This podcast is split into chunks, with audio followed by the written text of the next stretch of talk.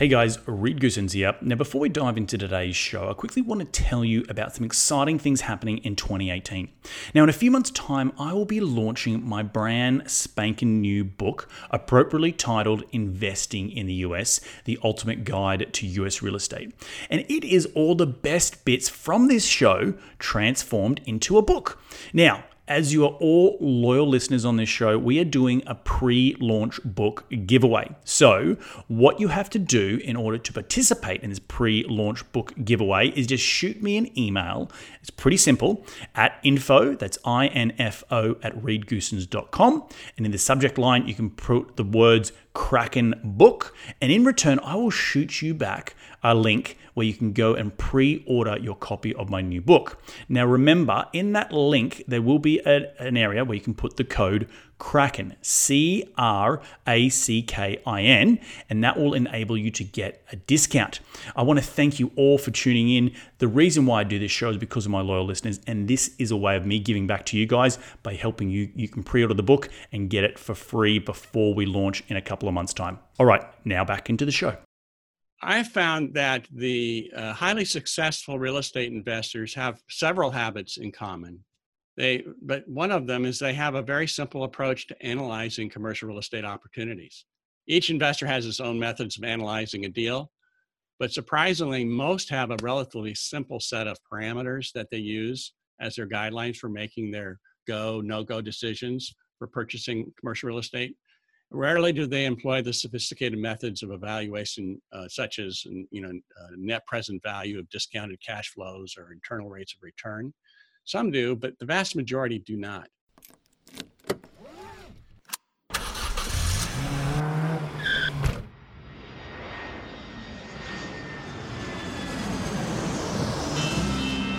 Welcome to Investing in the US, an Aussie's guide to US real estate a podcast for international investors and real estate entrepreneurs looking to break into the US market.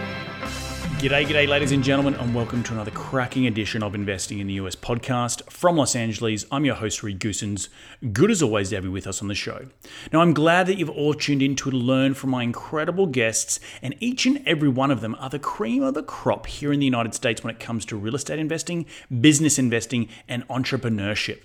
Each show, I try and tease out their incredible stories of how they have successfully created their businesses here in the US, how they've created financial freedom massive amounts of cash flow, and ultimately created extraordinary lives for themselves and their families. Life by design, as I like to say.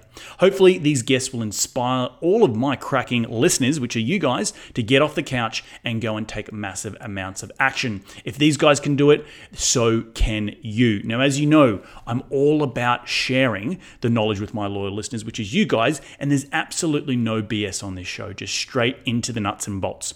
Now, if you do like this show, show, the easiest way to give back is to give us a review on iTunes, and you can follow me on Facebook and Twitter by searching at Reed Goossens. You can find the show wherever you podcast on iTunes, SoundCloud, Stitcher, and Google Play, but you can also find these episodes up on my YouTube channel. So head over to reedgoossens.com, click on the video link, and it will take you to the video recordings of these podcasts where you can see my ugly mug, but the beautiful faces of my guests each and every week. All right, enough out of me. Let's get cracking and into today's show.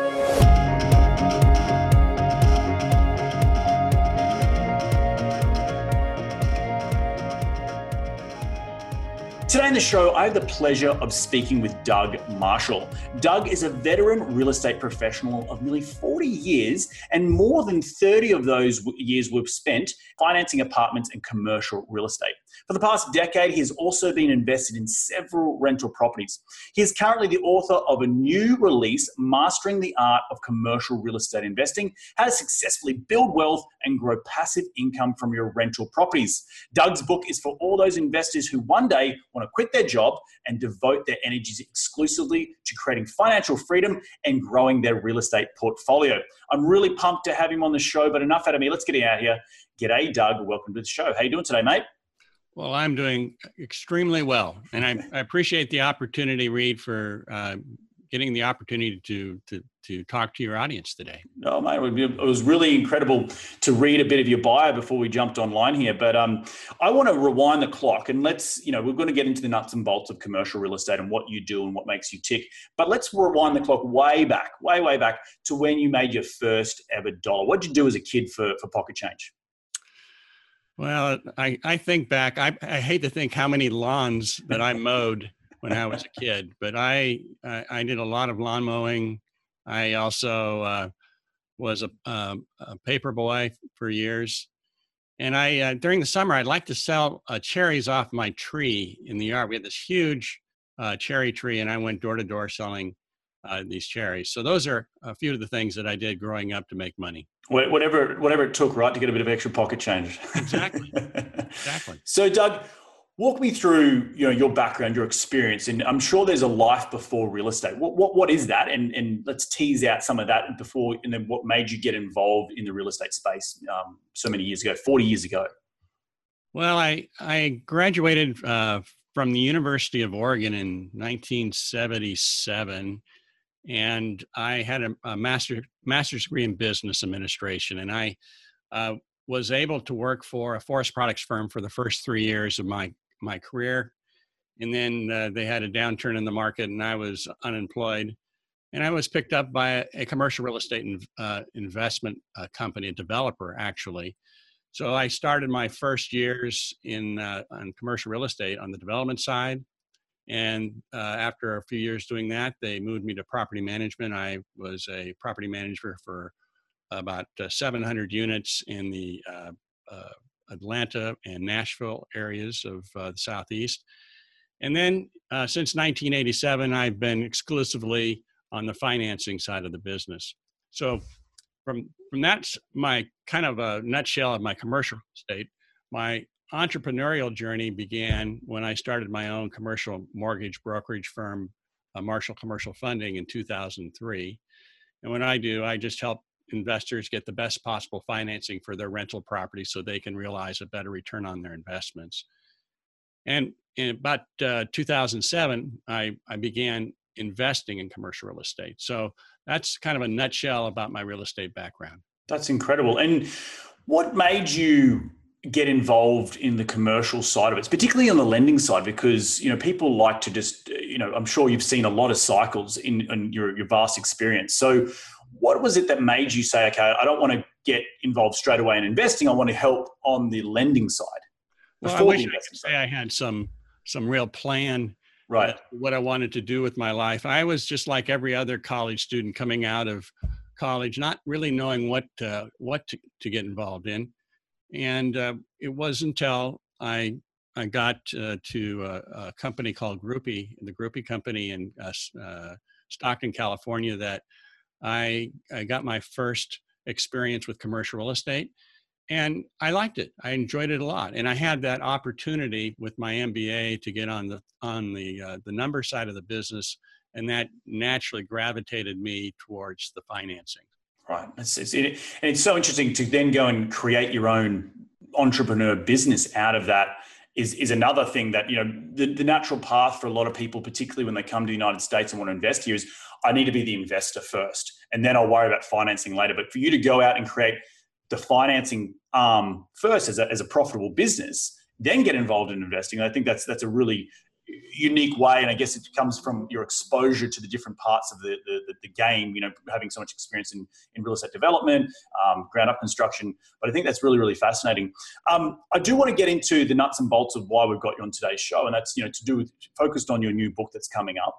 Um, but let's maybe just whittle down for those people out there. You know we'll start at the beginning. You know what defines commercial real estate here in the United States? And, and, what are you solely focused on when you say commercial real estate? Because that can mean a number of facets when it comes to investing. Uh, it certainly does. And I have a, a fairly broad uh, definition of commercial real estate. You know, I, you know, if you looked up the definition of, you know, in, uh, Webster, probably would say something like it's property consisting of land and the buildings on it and my definition really is commercial real estate is any investor owned income producing property. So it could be, under my definition, it could be a single family rental home, but m- most of the time it is uh, something like multi-story apartments or retail, office, industrial. You know, you can name the property type, but it doesn't include your personal residence. It doesn't include undeveloped land, and it doesn't include owner-occupied properties because the focus is not on uh, generating cash flow on an owner-occupied property. It's your your focus is on the business. So I I don't do any owner-occupied um, uh, financing uh, personally. So my definition of commercial real estate really is um, investor-owned uh, income-producing property. Got it. Got it. No, it's, it's good just to define that straight off the bat before we get into it. So, you know, some of the questions that you, you sent along to me earlier in, in the piece was, you know, why is buying commercial real estate, and I've talked about a lot about on this show, is why is it buying than owning any other investment? You know, why is commercial better than ah, anything else? Yes. Well, I have a, a real bias uh, towards that, um, but it it really involves um, there are seven reasons that I in the book that I talk about why owning commercial real estate is better than owning any other type of investment. And really, let me focus on two. I, I don't have all day here, so I'll focus on the two that I think might be the most interesting. Sure. Uh, real estate investors have considerable influence on the outcome of their investments. Where if you own any other type of property or type of asset, uh, stocks, bonds, land, whatever, uh, you really don't have much influence on the on the, the outcome. But you with commercial real estate, you can make capital improvements to tired properties. You can change management for those properties that are poorly managed. And you can re-tenant properties with better quality and higher paying tenants.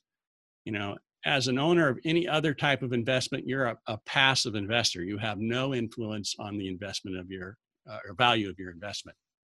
No, I, I think that's you've, you've, that's exactly right. Right, is why you, we invest in commercial real estate is because you have the power of being in control of your investments. Like if I go and put my money in stocks, right, I'm just sort of giving it away to whoever that person is and saying blindly going, okay, please, hopefully my money will go up. But like. exactly. And not only that, but if you think about what happened in 2008, when the stock market crashed. I, I was I owned uh, Apple stock at that particular point in time, and the value of my Apple stock went down a third overnight. You know, and there was nothing wrong with Apple, but the entire market uh, went down, and so I was affected, even though I had a, a quality stock. And so, the the first reason, and I think it's a really important one, is that we can do something about improving the quality of our investment. We can make it uh, a better investment over time. The second one, I think, is a reason why I think owning uh, commercial real estate is better than any other property type. Is we've all seen those TV commercials where people are asked how much money they think they need to save over over their lifetime in order to retire comfortably. And they, they respond, you know, with a shrug of the shoulders and a bewildered look, uh, beats me, you know. And and truly, if you your investments are in stocks or bonds or land or precious metals, that's an honest response you have no idea if you will eventually run out of money during your retirement years. But not so with commercial real estate. You know, by answering three basic questions that I go through in the book, you can know without any doubt whether you've, you've saved enough money to retire comfortably. Uh, you know, in other words, you can live to be 120 and you never have to worry about whether you run out of money. And the answer to that is it's all about living off the cash flow that's generated from your from your commercial real estate investments instead of slowly liquidating your stocks or bond portfolio. So that's another, I think, a very important reason why you should be investing in commercial real estate. No, I think that the first two, I just want to summarize from what you said is the first one is controlling the investment, right? That's the whole point of why you get involved in real estate investing. And the second one is cash flow to set you up for retirement, right? Or set you up in a way that you're not having to liquidate your your savings or whatever it might be in order to live off that nest egg, as they, as they say. Um, exactly. So, so, so, Doug, quickly, do you want to summarize the, the other five steps? Because I'd love to get, I'd love to, I'd love to round out the whole thing. well, I, I would tell you to go to the book. Okay. Uh, the it. other, uh, uh, read the other five are not quite as sexy as the first two, but they're and, and, they're better, better well known as well. But I think those are the two, the crux of the of the, the two um, uh, positive reasons why you should be investing in commercial real estate. No, I completely, I completely agree. Um, one of the other questions I wanted to get into, given you all your experience with real estate investing, you've seen it from the lending side, you've seen it from obviously being an investor yourself. Um, what advice can you give, uh, or what habits have you seen uh, that for sex, uh, for successful real estate investors in the commercial space? Well, I think the, the over the many many years, I've had dozens of clients that have been successful high net worth individuals. And I've been able to see what they do and what they don't do. And so the advantage of this particular book, uh, uh, from, and I know I'm biased, but I, I think it's because I can see uh, uh, and put together over a, a, period of 30 years what what successful real estate investors do. And uh, it's not just one person's uh, perspective of uh, how to make uh, it, you know, how to do well in commercial real estate. And I think the second thing about the book that might uh, be uh, different than what would normally uh, see in a book like this, you know, there's hundreds of books out there on commercial real estate investing. It's, you know, the reason why this book, in my opinion, is different is because of being able to kind of do that compilation of the wisdom I'm, I've learned from my my clients over the years. I kind of equate uh, wisdom with scar tissue, you know, and I have plenty of scar tissue, and I've seen the scar tissue that these other uh, these other investors I've dealt uh, I've worked with over the years. They, they don't always make the right uh, uh, decisions, and many times they have to learn through their mistakes. Uh, but the second reason is is that this is one of the few books that I'm aware of on commercial real estate investing from the perspective of someone whose career has been financing commercial real estate. You know, almost all the other books are from the investor's perspective. And there's nothing wrong with that. But I believe to be successful in real estate, you really need to understand backwards and forwards the impact of financing has on the, the success or failure of your rental properties. So in the book, I'll be talking about how do you, how do you prepare a professionally looking loan package that will get the lender's attention, or how to get lenders uh, competing with one another to get your business, or what what things you need to do to make your property lender friendly. Those are just kind of a you know a few questions that are in the book that even some seasoned real estate investors um, may not know, and and that's why I think the there's the the book has a is is unique uh, when compared to other books on the same topic. Oh, I think I think it's incredibly important for people to go out and get their hands on a copy of the book, and we'll give all those links at the end of the show. Um, but what would be the number one successful habit you've seen in your vast thirty years of experience to make a, a successful real estate investor, commercial real estate investor, I should say? Well, you know that's a good question. I and I let me give you two. Okay. Um, because they're kind of they're kind of related. Um, I found that the uh, highly successful real estate investors have several habits in common. They, but one of them is they have a very simple approach to analyzing commercial real estate opportunities. Each investor has his own methods of analyzing a deal, but surprisingly, most have a relatively simple set of parameters that they use as their guidelines for making their go, no go decisions for purchasing commercial real estate. Rarely do they employ the sophisticated methods of evaluation, uh, such as you know uh, net present value of discounted cash flows or internal rates of return. Some do, but the vast majority do not. So I'm I'm surprised at that they really almost do it on the back of a napkin. Not quite that much, but uh, it's it's much simpler than most people think.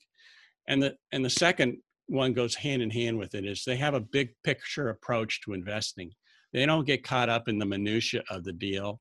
Rather, they step back and look at it at the big picture, um, you know, from a 30,000 foot view uh, in order to effectively make the right decision. And in many ways, their decision making is much more an art than a science. Uh, and that's the reason why I called the book Mastering the Art of Commercial Real Estate Investing and because it's it's a little bit simpler uh, and it's a little bit more intuitive, uh, they're able to pull the trigger much faster than those who overanalyze uh, their opportunities. So, a couple of them are they have a simple approach to analyzing commercial real estate opportunities, and they use a big picture approach to investing. I, I, love that with the big picture approach. I've been surrounded by many mentors, huge, hugely wealthy in developers myself um, over the years. And one thing that someone I, I learned from one of my mentors back in the day was, you know, if you have time on your hands and you have that 30,000 foot vision, you're going to make money in real estate. And, and, and it's about you, you obviously there's minutiae of lending and how you have cash flow and how you support the, the mortgage over the period of time. But right. if you go into that with knowing that, okay, I know I've got a big vision for this, particularly in commercial real estate, I'm talking, you know, apartments or, or, or you know, larger assets, sure. um, you, you can really affect the way a surrounding neighborhood can, can over be, be you know transition over time. If you're the sort of leading asset in that in that neighborhood that that is transitioning and trying to attract that better tenant. So it's it's an interesting way that and it goes back to what your your number one thing that you said before which was you have control right? You have control yeah. over your asset and what you do with it and how you affect the surrounding community, their overall values, and we can go on this for, forever. I, I think that's that's really important. And then also remain, maintaining a simple approach to underwriting a deal. You're right. There's so many complicated ways in which you can underwrite commercial real estate. Um, I, I, I, do pride myself in underwriting it quite well, but you do have to break it down to the nuts and bolts. Are you're buying it at a good price and are you going to make money when you sell it? That's really what you got to you got to. And are you going to cash flow in between? Hopefully, those, you can answer those questions with with a yes. Um, but interesting point that you brought up before, Doug, on the lending side of it. You know, given how how hot the market is on commercial, and I, you I'm talking multifamily, and from a lending perspective, how are you? Or what advice do you give to someone out there looking at commercial assets these days, particularly in 2018, given how cap rates are very compressed across a vast array of assets, from a lending perspective, what do you try to encourage your borrowers to do to make sure they're not getting too far out of the, over their skis? I really believe the, the number one problem, uh, potential problem for any investor is over leveraging their properties. I look back on uh, the Great Recession, and um, living through that was really hard It was really difficult and painful. And I saw a lot of people who had over leveraged their properties. They'd taken cash out and they kind of used them as a, an ATM machine uh, to invest or to take that money and do whatever they wanted to do with it. And then when uh, vacancies rose, they weren't able to to uh, either refinance the property with the amount of debt that was currently on the property, and in some cases, in the most egregious cases, they, they were no longer cash flowing because of the vacancy was now 20 or 25 or 30 percent.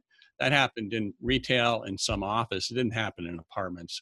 I think the worst that I saw was maybe a 10 percent vacancy in apartments, and generally apartments fared fairly well. But uh, you you just have to be very careful in not over leveraging your properties.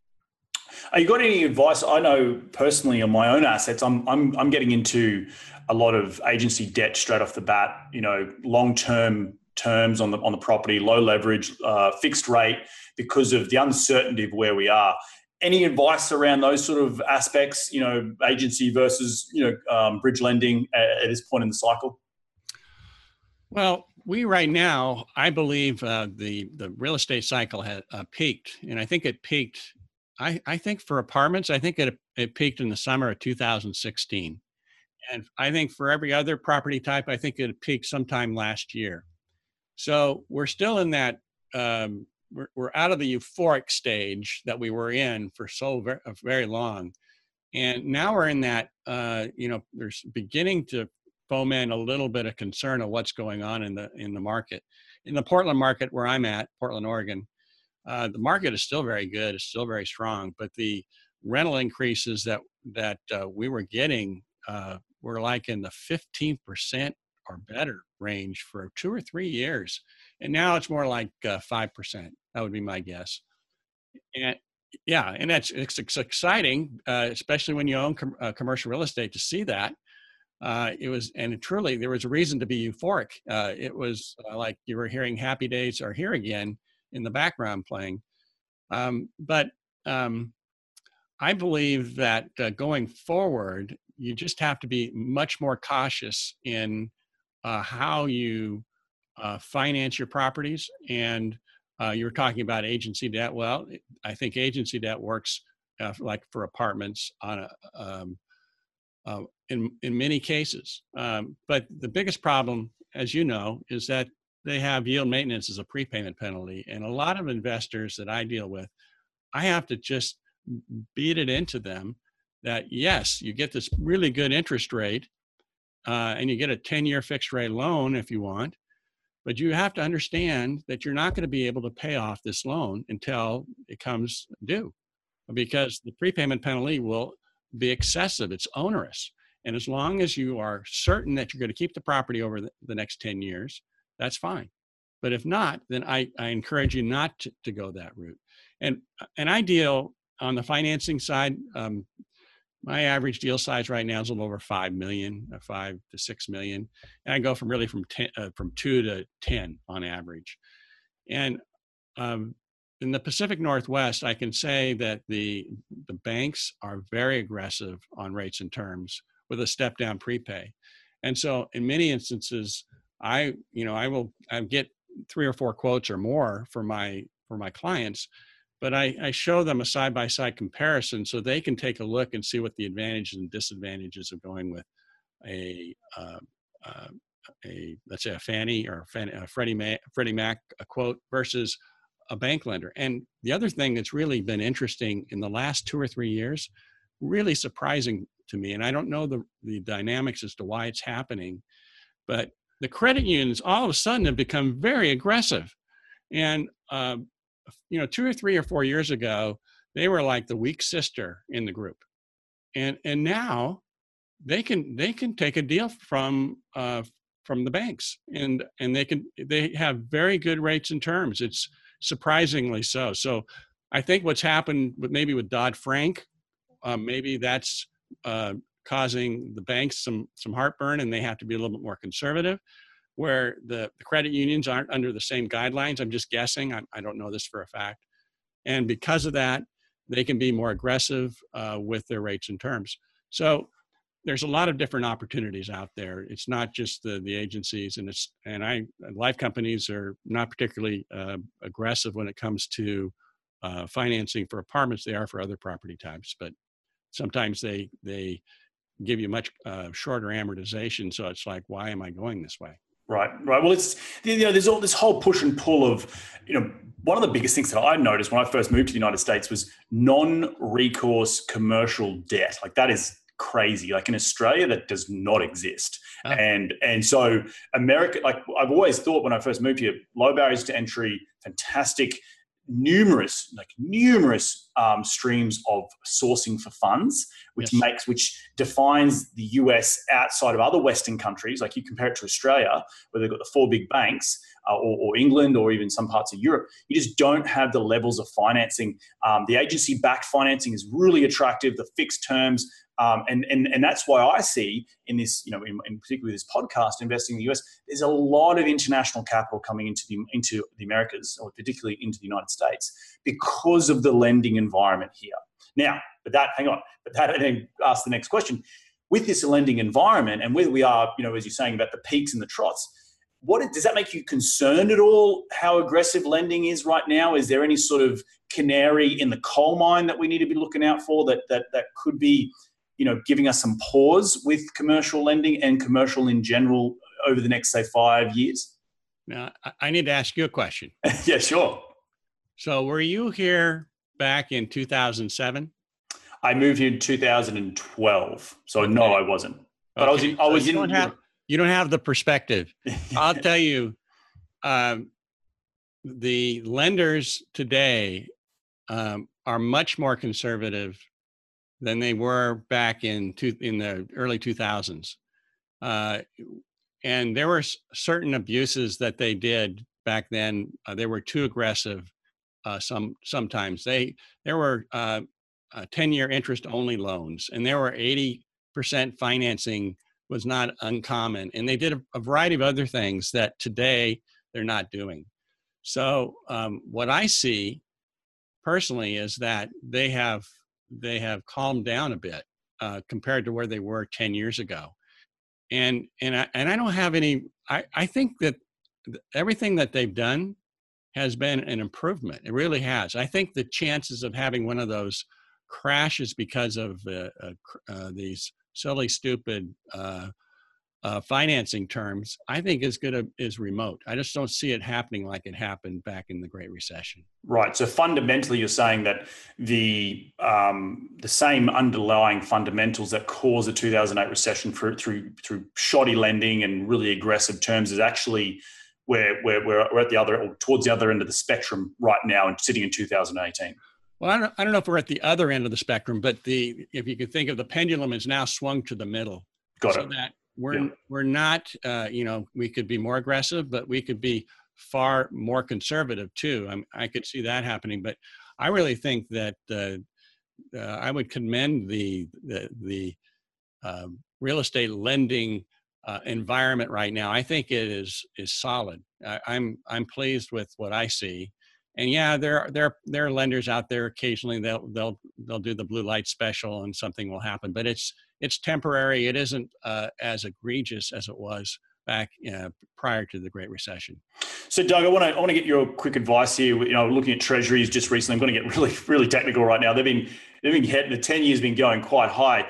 Do you think, in your mind, that we're going to talk ourselves into a recession, or there's going to be a gunshot and the crowd spooks? Um, given in commercial real estate, you know, I'm, I'm just going to throw out some examples here. Big box retailers, particularly in the retail space, has been struggling. Do you see that as uh, I, I, back to my, my comment before, a canary in the coal mine, or do you see it as an opportunity to um, be, you know, advancing on on certain type of retail space or certain type of commercial assets in order to make, you know, make money, right? Because we're all trying to look for that next the next dollar. Yeah, and that's a good question. You, you think of the big boxes and how they're being affected by online shopping today, and it is it's huge. Uh, I I've been buying most of my clothing uh, and a lot of uh, personal goods online. It's just convenient, and um, I can imagine how that's going to affect uh, the big box re- retailers. And you might be right; it could be that there there could be some disruption as a result of that the, the, the concern I have right now, uh, generally though, is that we've seen uh, interest rates rise, and it's what we think it's gone up about a full point in right. the last year or so. I think so. Yeah, that's about right. Pretty close to that, and uh, inevitably, uh, cap rates have to rise with it it just has to. You can uh, you know because you want to get a certain rate of return on your investment well you're not going to get it if your your interest on your on your debt now is a, is a full point higher.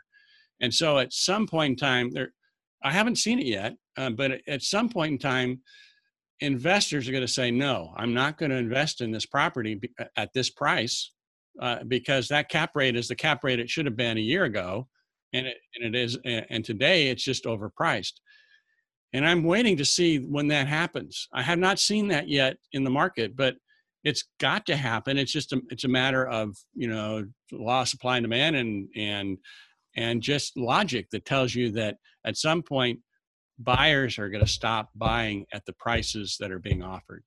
And then we're going to have this big pause. And the question will be how does that reset happen? And i i, I can't figure out how that's going to happen but it's inevitable yeah, I, it's, it's a really interesting conundrum because I've recently been underwriting a few deals in t- secondary markets that, you know, on the NOI should be, you know, at a, at a, six and a half cap or a seven cap. They, they should be trading at, at X per door, but they're wanting, you know, 20, 30% high because of this locked in value add, sort of so to speak. And it's kind of dangerous where people, particularly newbies, are trying to get involved And I'm going to go buy a multifamily deal and I'm going to make all this money and I'm buying a, a class C property at a, at a four and a half or five cap, you know, and, yeah. and, and it goes back to your, what you said before on the fundamentals and the, the, the 30,000 foot level. If you're getting interest rates at four and a half percent, you have to have a minimum. And this is my rule of thumb. This is only what I think. I'd love to know what you think 150 basis points in, in market cap rates or what you're picking the asset up at. Otherwise, you're not going to cash flow. What, what, what would you say to that? You know, I've never, Reed, I've never looked at it that way. Um, but it would be interesting to, to look at it. I, my personally, how I in, um, look at my investments is I, I do a realistic uh, uh, pro forma based on current rent roll times 12 and then I look to see that it, it cash flows well, and it, it, has to cash flow with the you know whatever the interest rate is at that particular point in time, and I want to see a minimum cash on cash return of five percent. And if I can get 5% now, then I know uh, I expect that um, that over time rents are going to rise, and I, they don't have to rise, uh, you know, that much. But I'm expecting that my my if, if, I did an internal rate of return, that it would be uh, over a 10 year period, that it probably would do handsomely. But I start off with a minimum. What I want is I want to see a five percent return, and maybe I might, if I really like the property and I know it has a lot of upside, I might even go down to four percent Hmm. But it has to, it's a value added play and it has to show that there's a lot of promise that uh, rents will uh, increase in the next couple of years. And, and for all those listeners out there, we're, we're sort of saying very similar sort of things. You know, my whole cap rate versus interest rates. Doug's similar thing. He's he's having a, a essentially a cushion. Um, and and Doug, you can speak to this. The debt service ratio would mean that if you're five percent more, you get making five percent more money than the debt and the um, the net op- uh, the operating expenses combined. So your NOI uh, plus your debt uh, will would still have five percent more coming in, and that will easily cover all that stuff and more. Uh, so you can you can you can hopefully sail safely if you do dip in a little bit of occupancy or anything like that. Look, Doug, I I want to I, I, could talk to you for hours, mate, but I do want to respect your time.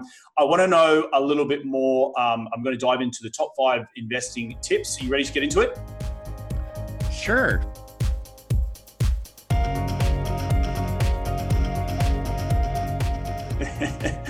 Mate, we talked a little bit about habits before, um, but tell me what is your daily habit that you practice to keep on track towards your goals? Well, I, I am a, a, man of uh, habits. Um, that's who I am. My my wife uh, rolls her eyes at all the various things that I I do on a regular basis. But I get up early. I have a, a what I call a quiet time. I'm a I'm a Christian, and I um, will spend uh, half an hour uh, reading the Bible and praying. But I'm also somebody that uh, is on a um, uh, also works out every. I try to work out every um, every lunchtime right? advantage of working for yourself is that you have you can go you know you can do whatever you want to do and i i spend uh, almost two hours in the afternoon working out and uh, keep physically fit i know that if i'm not taking care of my body nobody else uh, is going to do it for me and the, the funny thing is, is i really don't enjoy doing it there are people that I, I, I envy at the at the gym that really look forward to going to the gym to work out and that isn't me. So um, those are a couple of things I do. I could talk to you about my, you know, my what I do for uh, uh, nutrition and, and sleep and a variety of other things, but I would bore you to death. So I, I think I'll pass on that. No, well, hey, I'm I, I I'm all about that, and it, it takes being an entrepreneur, as you know, you got to take care, as you said, you got to take care of yourself first. Otherwise, no one's going to take care of you for you. And then if you can't take care of yourself, how are you going to help others, right? How are you going to grow your business? How, how, are you going to have a mental state that it's great to be physically strong and everything, but you also have the mental state that's well. You've got to also eat well. You've got to sleep well. It's, it's all it all takes all the all the rods in the fire to make sure the fire works. So, um, absolutely, absolutely love it, uh, mate. That second question: Who is the most influential person in your career to date? Oh boy, I was I was concerned you'd ask this question, but um, if I had to do it over again, I would seek out mentors. Um, unfortunately for me, when I was uh, uh, just out of college, the first 13 years uh, I was out of college, I had nine years where I was working for three different bosses that were awful to work for. They were um, highly competent but but they had a trigger like temper and they uh, had no problems trying to bully you and nothing you did ever was good enough. And during that period of time they as i say they were highly competent in what they were doing. I learned a lot. I learned uh, a lot about myself personally trying to uh, just withstand uh, the abuse uh, but i also learned a lot about the craft. I learned a lot about commercial real estate and especially on the financing side that I wouldn't have learned any other way. It's kind of like uh, uh, I had three bosses that were like um, drill sergeants. Imagine having a drill sergeant for your your boss, and I had that for nine years. So um, that by far affected me more than anything else I've ever you know gone through. That's I think that and that that person or that experience I'm sure made you the man you are today, right? It did. It did. And I wish I hadn't gone through it, but I did go through it, and because of it, a lot of uh, rough edges have been uh, have been uh, taken off. That's for sure. Good, good to hear. Mate, what is the most influential tool in your real estate business? It could be technology, it could be a piece of hard software. What, what hard software? That doesn't make any sense. Hardware, it could be a person. Um, what is the most influential tool? Well, if I could, I like to give you three. Sure. I, I got a workhorse that I just absolutely love, and that is I've got a ScanSnap uh, scanner uh, by Fujitsu. It's a, it, I think it costs less than 200 bucks. And that that particular little uh, uh, device has just saved me loads and loads of t- uh, time. It's a workhorse, and I I think back to when I was scanning on my uh, Hewlett Packard uh, printer, you know, three in one printer. That is so slow and monotonous, and you can do so much on this little ScanSnap. I would highly recommend everyone get one. ScanSnap. Okay. Well, yeah, that's great. I'll write that down. Yes, it's a ScanSnap. Uh, XI 500 is what I've got. XI 500. Got it. And uh, secondly, I have um, an Apple Watch, and I really love my Apple Watch. I have an iPhone, but if I like, I like to play golf, and I go out play golf, and all of a sudden I get a telephone call, and my my phone is in my bag, and I can't get to it, but it it shows on my on my wrist uh, who's calling, and most of the time I just uh, ignore it. But occasionally, I I there's somebody I need to talk to, and so I just tap on the phone, and I can talk you know, like uh, you don't know Dick Tracy. He was a comic a guy. I do. I do okay, remember. Do. so I felt like I feel like Dick Tracy. I can I and it comes in very clearly. I can hear them and they can hear me, and I really enjoy. Wow, it. wow, that's awesome. And you said you're the third one. And the third one, um, I have become a an Audible uh, fan. Ah. So I download Audible books onto my iPhone, and while I'm commuting uh, to and from work, I'm listening to a book. I'm a uh, an avid reader, and I really enjoy this Audible app. It really is um, a good use of my time versus listening to the radio. You know, I, it's a much better use of my time. I completely agree. I think those are great. So Apple Watch, the scanner, and Audible app. I think they're all very, very highly, highly functioning apps or, or pieces of equipment that can help you function at the peak, right, of, of your business. Absolutely. Uh, uh, second last question: What has been the biggest failure in your career to date, and what did you learn from that failure? failure? Yep.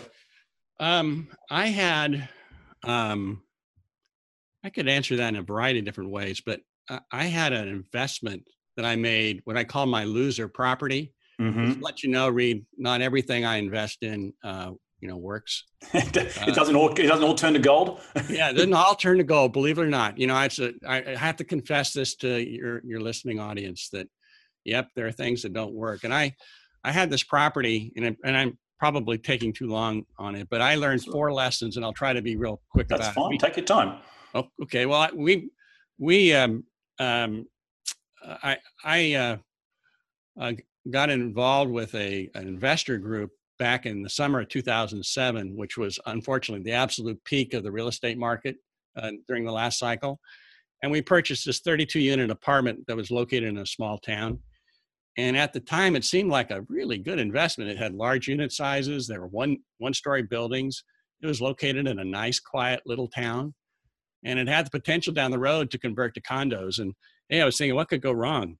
Well, it turned out a lot of things could go wrong, and and and most of them did.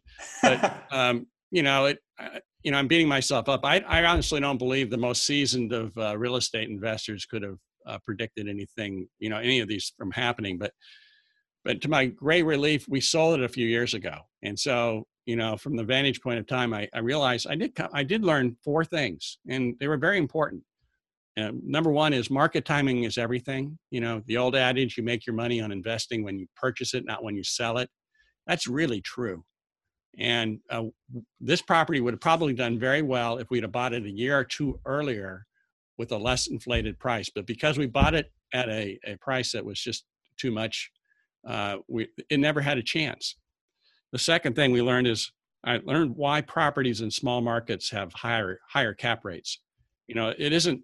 You know, there's a, a real good reason. And, and back in 2008, when the um, market went bust, economy went bust, uh, unemployment soared and vacancy rates rose, and rents flattened or declined. Okay, and because of concessions, they declined.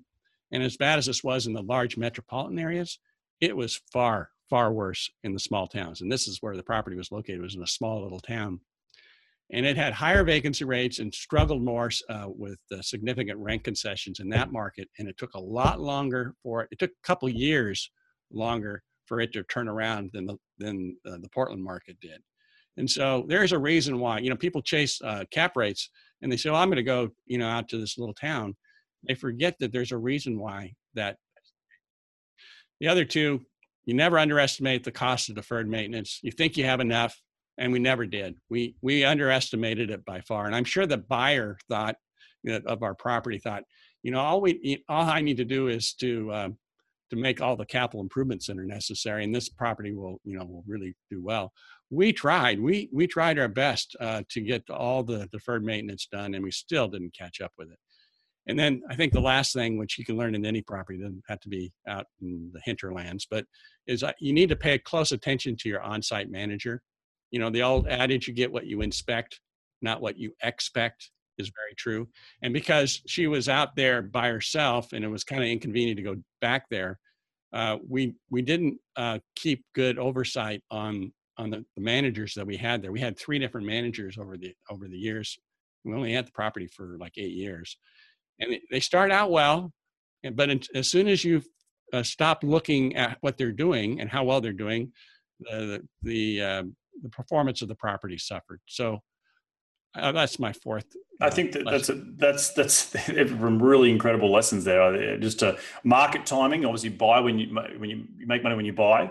Uh, I think your second one was deferred maintenance. Yep. Uh, your third one was uh, making sure that you're, you're investing in in state in stable markets, not not not tertiary markets where you're trying to chase a cap rate. Because if you, in a down market, you're going to get hit with vacancies and concessions and all that sort of stuff. And I think yep. the last one, keeping keeping your on-site, uh, sorry, uh, oversight of your on-site management. So absolutely. Now we, you know, in in truth, we still made a um, a seven percent internal rate of return on our money.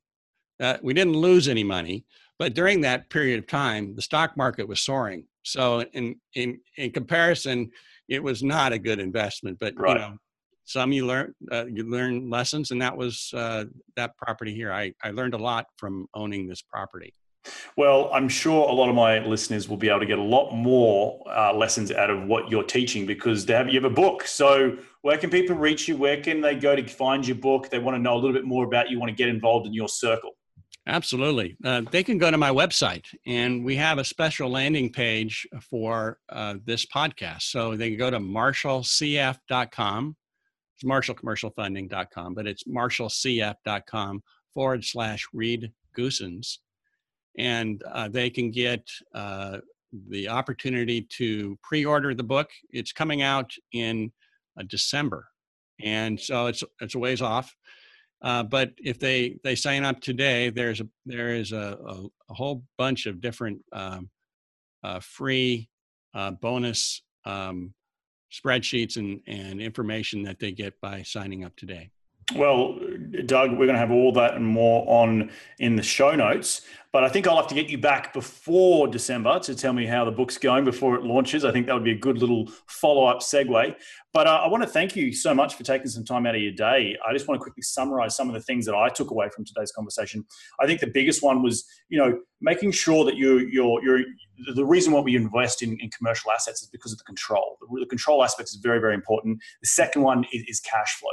I, I, really like what you said about the, some of the things you've taken on board from your mentors, having a good 30,000 foot level uh, overview of, of, of, your real estate portfolio and the assets you're buying. What does that mean and how does it affect for the future?